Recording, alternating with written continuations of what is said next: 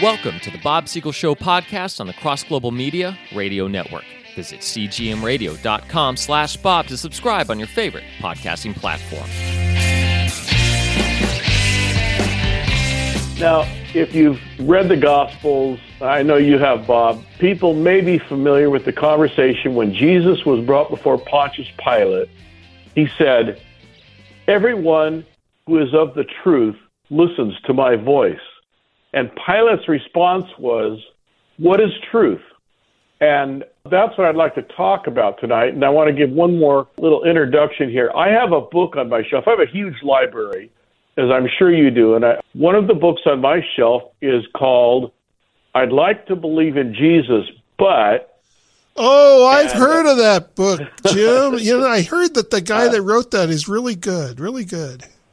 It's a great book. There are listeners out there, there'll probably be a plug somewhere during the show. We talk about that book in the breaks, but it's a great book answering questions, serious questions that need answers. And I want to read two lines from that book. The first one is, "If there is a God, would he not be integrated with reality?" If there is a God, would he not be integrated with reality?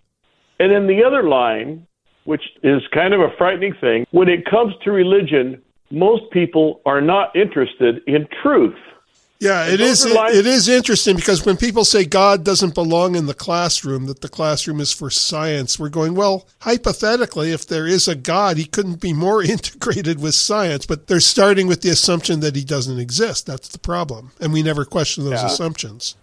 And the classic scientists in history, most of them believed in God. Oh, of course they did.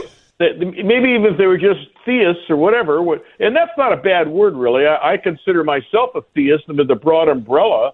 Christianity is a system that believes in a creator who created the universe. So that's a very broad, simple understanding of theism. And so Islam and Judaism and Christianity would all, I think, fall under that umbrella. But most of the scientists in Western culture were believers on some level. So they believed in an orderly universe, and then in time they got so arrogant they threw out God, and you can't have an orderly universe apart from God. Yeah. I know people will make the claim that you can, but it's really rationally impossible.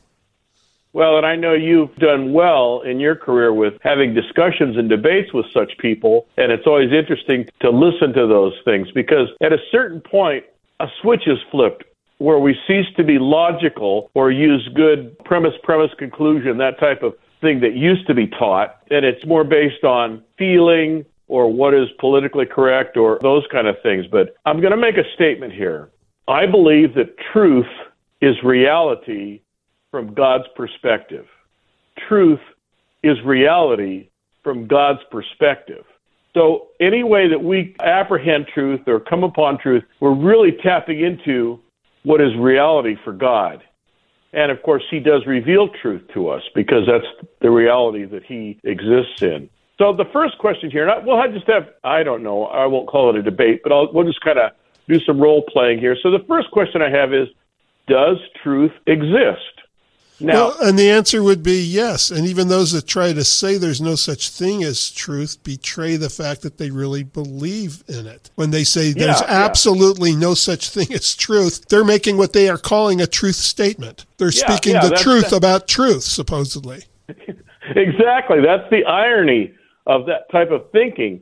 And I think there's a reason people buy into those positions, because there's a concern about what the truth might dictate to them when it starts to deal with their morals and their actions and that sort of thing. So I would agree. I think we'll go with the premise that truth does exist, because if you say it doesn't, you've got yourself in a big circle there. You're in trouble.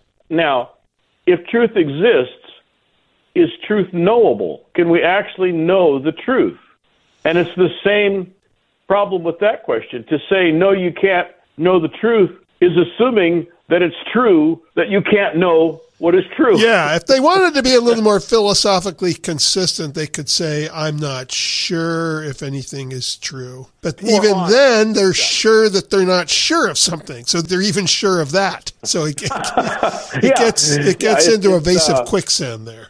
Yeah, but it's amazing how many times people will just throw those statements out like that. I believe that truth exists, and I believe that we can know the truth, which brings me to one of the most misused terms, a very popular term, a phrase that is used in our culture. I've heard it in pop music, in movies, politicians say it all the time. It's actually even carved in stone in the original CIA headquarters building. And that is this: the truth will set you free. We hear that all the time, right? The truth will set you free. Yes, and I know you know. And of course, the founder of those words is Jesus. Yeah, and there's more to that statement. It's actually a conditional thing. He says, if you continue in my word, then you are truly my disciples or students or followers, and you will know the truth, and the truth will set you free. So it isn't just a free ticket. It isn't a get-out-of-jail-free card or a free pass at Disneyland. You have to continue in his word, abide in his word, live in his word, stay there, and then you're his disciple, his follower, and then you will know the truth, and then the truth will set you free. And, of course, when he said that, the Pharisees got all up in arms, and they said, we've never been slaves to anyone. Well, that was even a lie because, you know, they've been slaves to Babylon, slaves to Egypt, and at the time they're occupied by Rome. But he wasn't talking about political freedom. He was talking about freedom from the bonds of sin and deception and the unreality that the enemy of our soul would try to brainwash us with. So he said, you can be set free, and it's by truth, but it comes from listening to me and following me. So the truth will set you free. Sheryl Crow used it in her song. I heard it just recently. I was watching a movie, and the guy just kind of threw that out there. Well, the truth will set you free. And I thought, most of these people have no idea where that came from or who said it. But you set the record straight. Jesus is the one who said that. And it is true that the truth will set you free. One of my favorite books, in fact, it's probably my favorite book in the Bible, is First John, John's first letter, epistle.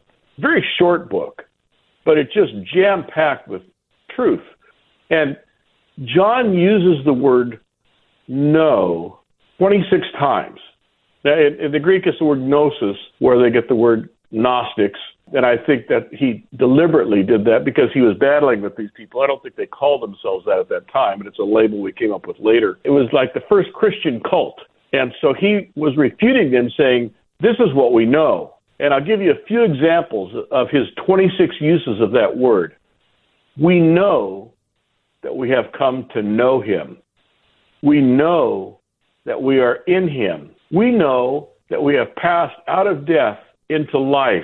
And this is one of my favorites. We know that when he appears, we will be like him. So certainly the Apostle John, and I'm sure all of the apostles reading the letters, the Gospels, all believed in truth, and they believed that you could know the truth. And they were solid in what they had come to believe and to know. And that's a big part of what John's first letter is. And he starts off saying, we know this. We saw it firsthand. We touched him. We saw him. We gazed on him. This is not a rumor. This is no fantasy. He said, I was there. I saw the whole thing. And it really happened, and we know it. What you and I and people in our era, 2,000 years later, we have to come to a point where we can solidly say, this is what I know is true. There are truths that I need to base my life on, because if I don't have a solid foundation based in real truth, reality from God's perspective, my life will spin out of control. And I think we're seeing that on a societal level right now. More about truth. Jesus told the woman at the well. It's a great story. You know, here's this Samaritan woman. I won't break into song. I usually do the Guess Who song, you know, Samaritan woman. But I won't do that to you tonight because my allergies are bothering me. But he told this woman who had asked him, she said, well, our people say worship on the mountain. Your people say worship in the temple. And she immediately wanted to get into this religious debate. And Jesus said, God is spirit, and those who worship him must worship in spirit and in truth. When I was a young Christian, I'd hear that, and I thought that was two different things. But I realize now they're not only not mutually exclusive, but you can't have one without the other. If you're going to worship him in spirit, it's going to be in truth. And if you're going to worship him in truth, it's going to be by his spirit. And so he said, that's how we have to worship, not on the mountain, not on the temple. It's okay to do that, but that isn't what God's confined to, because time isn't limited him, so he's not. Worship isn't limited to a one-hour segment on Sunday morning.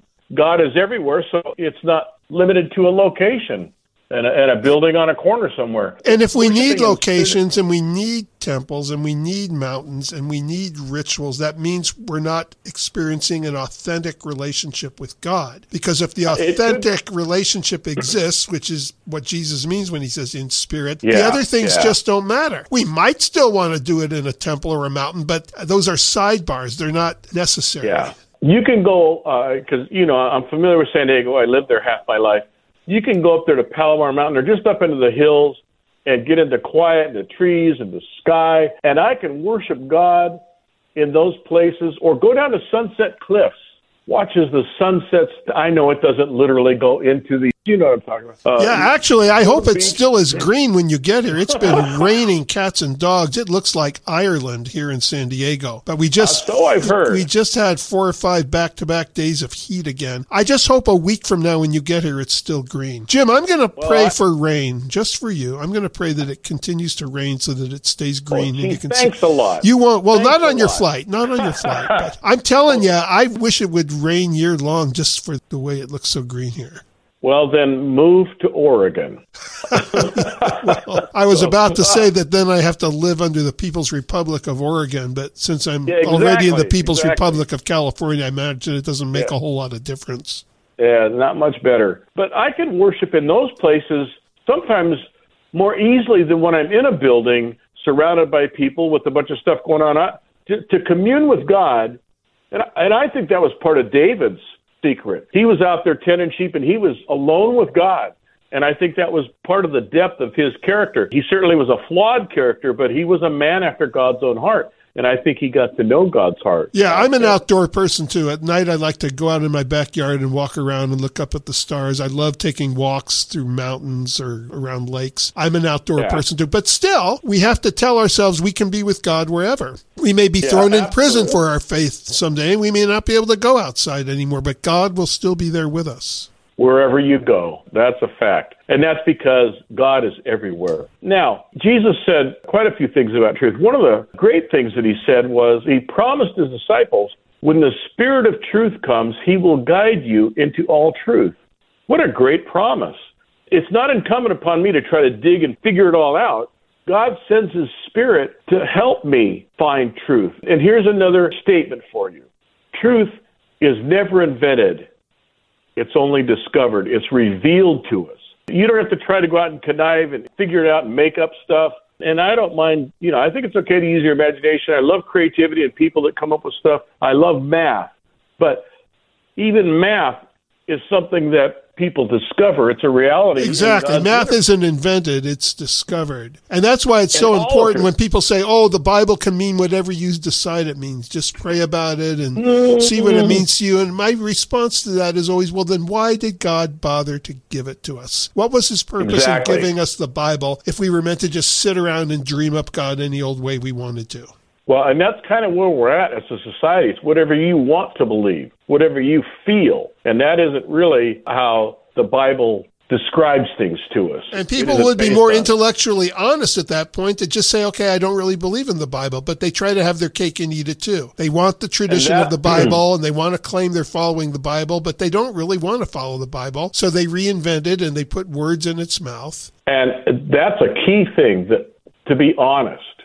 And you talk, at least an honest person would say, I don't know, I'm not sure. But when they make absolute statements about things not being absolute, I had this conversation with my neighbor one time. He said, I don't believe anything is absolute. And I said, you just made an absolute statement. Yeah, you just say, is that your opinion about absolute truth, or are you saying it absolutely? And he goes, well, I'm saying it absolutely.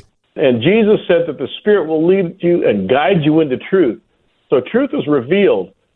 So why doesn't everyone know the truth? If it's there, it's out there, why doesn't everybody know or understand the truth? Well, the Bible gives us that answer, but I have a habit of stealing your thunder, so I'm going to let you give the answer, Jim. No, well, if you were going to quote 1 Corinthians, it says the natural person does not accept the things of the Spirit of God. Well, actually, I was not going to quote that one. I was going to quote from John, not 1 John, but the Gospel of John. He says the light was coming into the world, but men loved the darkness more than the light because their deeds were evil. That is the insight. If the truth frightens you because you realize you're in trouble when confronted with the truth, then you have two options. You can change your life or change your belief system. And that's really where the problem has been. People, they don't like the truth. They don't like the light because it exposes them. And so you can either repent and change and submit to God, or you can say, well, I just don't believe it, and make up your own truth. However, it even happens with Christians. I mean, we can't agree on anything. We've got, I mean, the Catholics and Protestants have killed each other over years, you know, in wars. So even Christians don't agree about what is true. I think Jesus addressed that when he was having it out with the Pharisees one time. He said, you nullify the word of God by your traditions that you have handed down. And that's really where the problem with denominationalism and arguing about doctrines and traditions and things in church, we strayed away from the hard, straight truth of the gospel and added our own twist on things, or said, well, you know, here's a story. I was pastoring a church and we were in a board meeting, and I was saying, now we've got to figure out when there are things that traditions that we have that can kind of take a back seat so that we can accomplish our goal and our vision and carry out the things God's called us to do. And there's some traditions that aren't worth holding on to. And a guy said, this is no lie. The guy said in the meeting, well, it's not tradition. It's just the way I've always done it. It's not tradition. It's just, well, you know, tradition. Yeah, I said, run that by me again, because I do not think that word means what you think it means. Well, and when the Pharisees would argue with Jesus about the law, people say, well, see, so the Bible's obviously not clear. That's not true. The Bible was clear, but when the Pharisees accused Jesus of disobeying the law, he wasn't disobeying the written Torah that came from Moses. He was disobeying the Talmud that came from their traditions. They came up with this idea that they were going to reinterpret it and tell us what it truly meant. That's what Jesus was taking issue with. So it's not really a problem with the Bible. It's a problem with these man-made fences that people keep putting around the Bible. Exactly. And we even do that in modern church culture. Oh, all the time. We have, as you know, I retired from the church I was at for 20 years downtown San Antonio, and I would get a call once in a while. I'd get a call. It's usually an older person and often an old woman, and she would say, well, now, what do you believe? Or, you know, which Bible do you use? Do you preach the Word? Do you preach the Word? and I would just cut to the chase and say, okay, what's the litmus test here? Yeah, it means is there's some tongues? Pet subject of hers that she's interested in. Yeah, is it speaking in tongues? Is it the rapture? Is it eternal security? What's the thing you really get into? And because if that's what's important to you, you're probably not going to like my church anyway. Even if I agree with your litmus test, if you're narrowing it down to these little pet things, it's probably not the church for you. And that's what Jesus would have called straining out a gnat and swallowing a camel. Exactly. But we do that today. You know, we have all these disagreements. We have all these different interpretations. So then is truth absolute or not? Is it universal? If something is God's truth, is it truth in every situation for every person? I think I know it is, except that people believe what they want to believe. And I believe that we're going to be back after this break. You're listening to The Bob Siegel Show. Not sure when to try an unusual novel? Let the customers speak for themselves. Here's another Amazon customer review for Bob Siegel's latest book, The Dangerous Christmas Ornament. While there is nothing in this book that would stop you from giving it to or reading it to your kids, this book will certainly hold an adult's interest as well. The Dangerous Christmas Ornament has it all. Magic, talking cats, bullies who get their comeuppance, fun dialogue, and a good story. Do not let the title fool you. While Christmas does play a prominent role, this is really not a Christmas story, and it can be read at any time of the year. The Dangerous Christmas Ornament. Available on Amazon.com or BarnesandNoble.com. Always good to be joined by my good friend, Jim Berrier.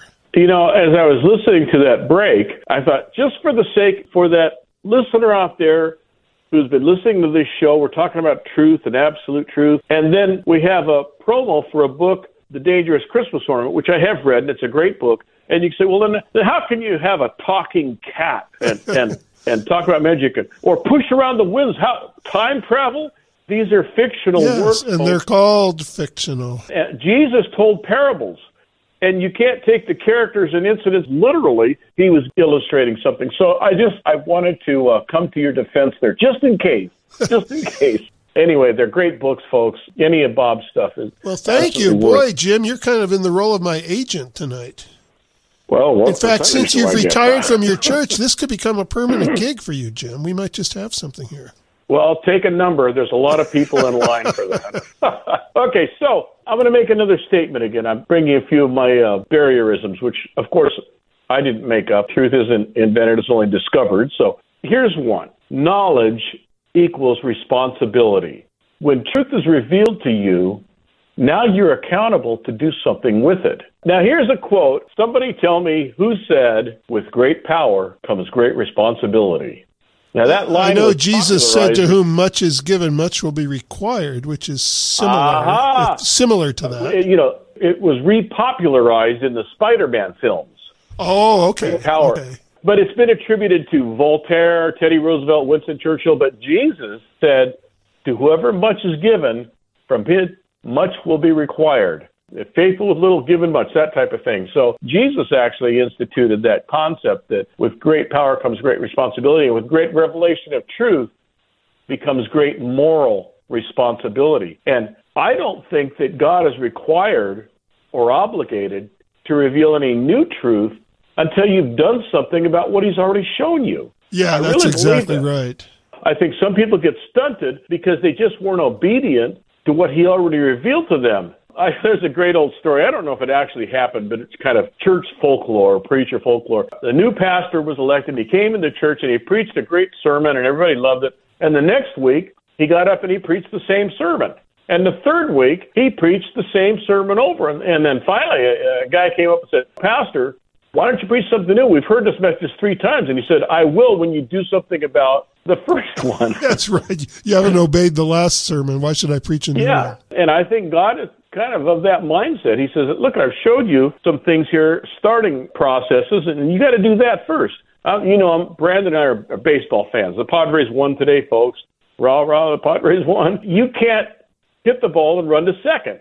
You got to go to first base, then you go to second, then you go to third, and then you can come home. And truth is that way. You have to take things in the order that God reveals them to you. When you do something with it, then he'll give you more, and it will grow. I used to marvel when I was a young believer. I was actually young once, Bob. Really? I'd meet these guys. Yeah, and I love it. I'd meet some old guy, and he said, I've been a Christian for 30 years. And I think, wow. Well, now the pressure's on me. I became a believer in 1968. So this is just a thing for the listeners out there. Do something with what God already told you. Do the last thing he told you to do, and then he'll tell you the next thing. If you don't understand something, study, pray, and ask him to reveal it to you. And when he does, then act on it and incorporate it into your lifestyle and your daily walk. And I think that's a real key to gaining truth.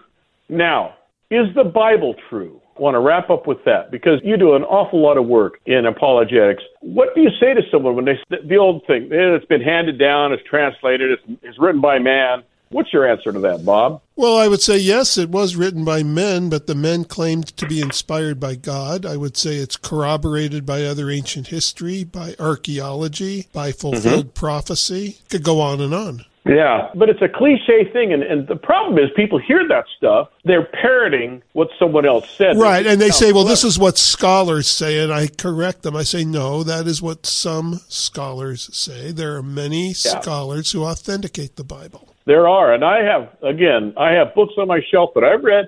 I've read books by Henry Morris, F.F. Bruce, R.A. Torrey, the apologists like C.S. Lewis, we mentioned, Josh McDowell, Lee Strobel's recently, and your works. There's plenty of stuff out there. If you want to validate it, you can find the stuff. The problem is people don't, they don't want to know that the Bible is true. No, it's not really an academic barrier. It's a moral barrier. God can take care of the academia like that. The question I always ask people is, if you knew it was true, would you follow it? That's exactly the point. Try it out, read it, and you can get a hold of me, you can get a hold of Bob. I've always told people, if you have a question, ask me. And if I don't know the answer, I'll be honest and say, I don't know the answer, but let's sit down and study and find an answer because I know it's in there. I believe the Bible. I told a friend of mine recently, a missionary friend, I'm thinking of starting a new church. I'm going to call it the First Jurassic Church for all of us dinosaurs who still believe the Bible is true and Jesus is who he claimed to be. But I do. I believe it. I believe the Bible. I think there are some things you've got to dig in a little bit to understand because it was written so long ago, and we need to understand the languages and the culture and stuff. But I believe it's true, and I think it's applicable and relevant today.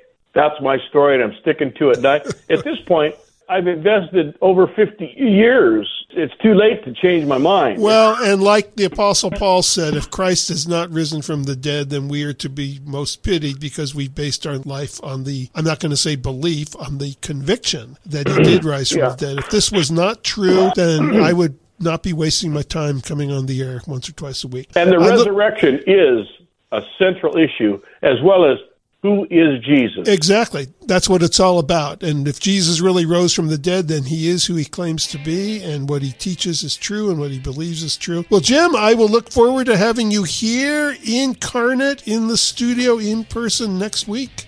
Next week. Awesome. Okay, Bob. All right. Well, until then, my friends, we will see you next time. This is Bob Siegel making the obvious obvious. The Bob Siegel Show podcast is a production of Bob Siegel and Cross Global Media. Visit us online and subscribe to the show at cgmradio.com/Bob.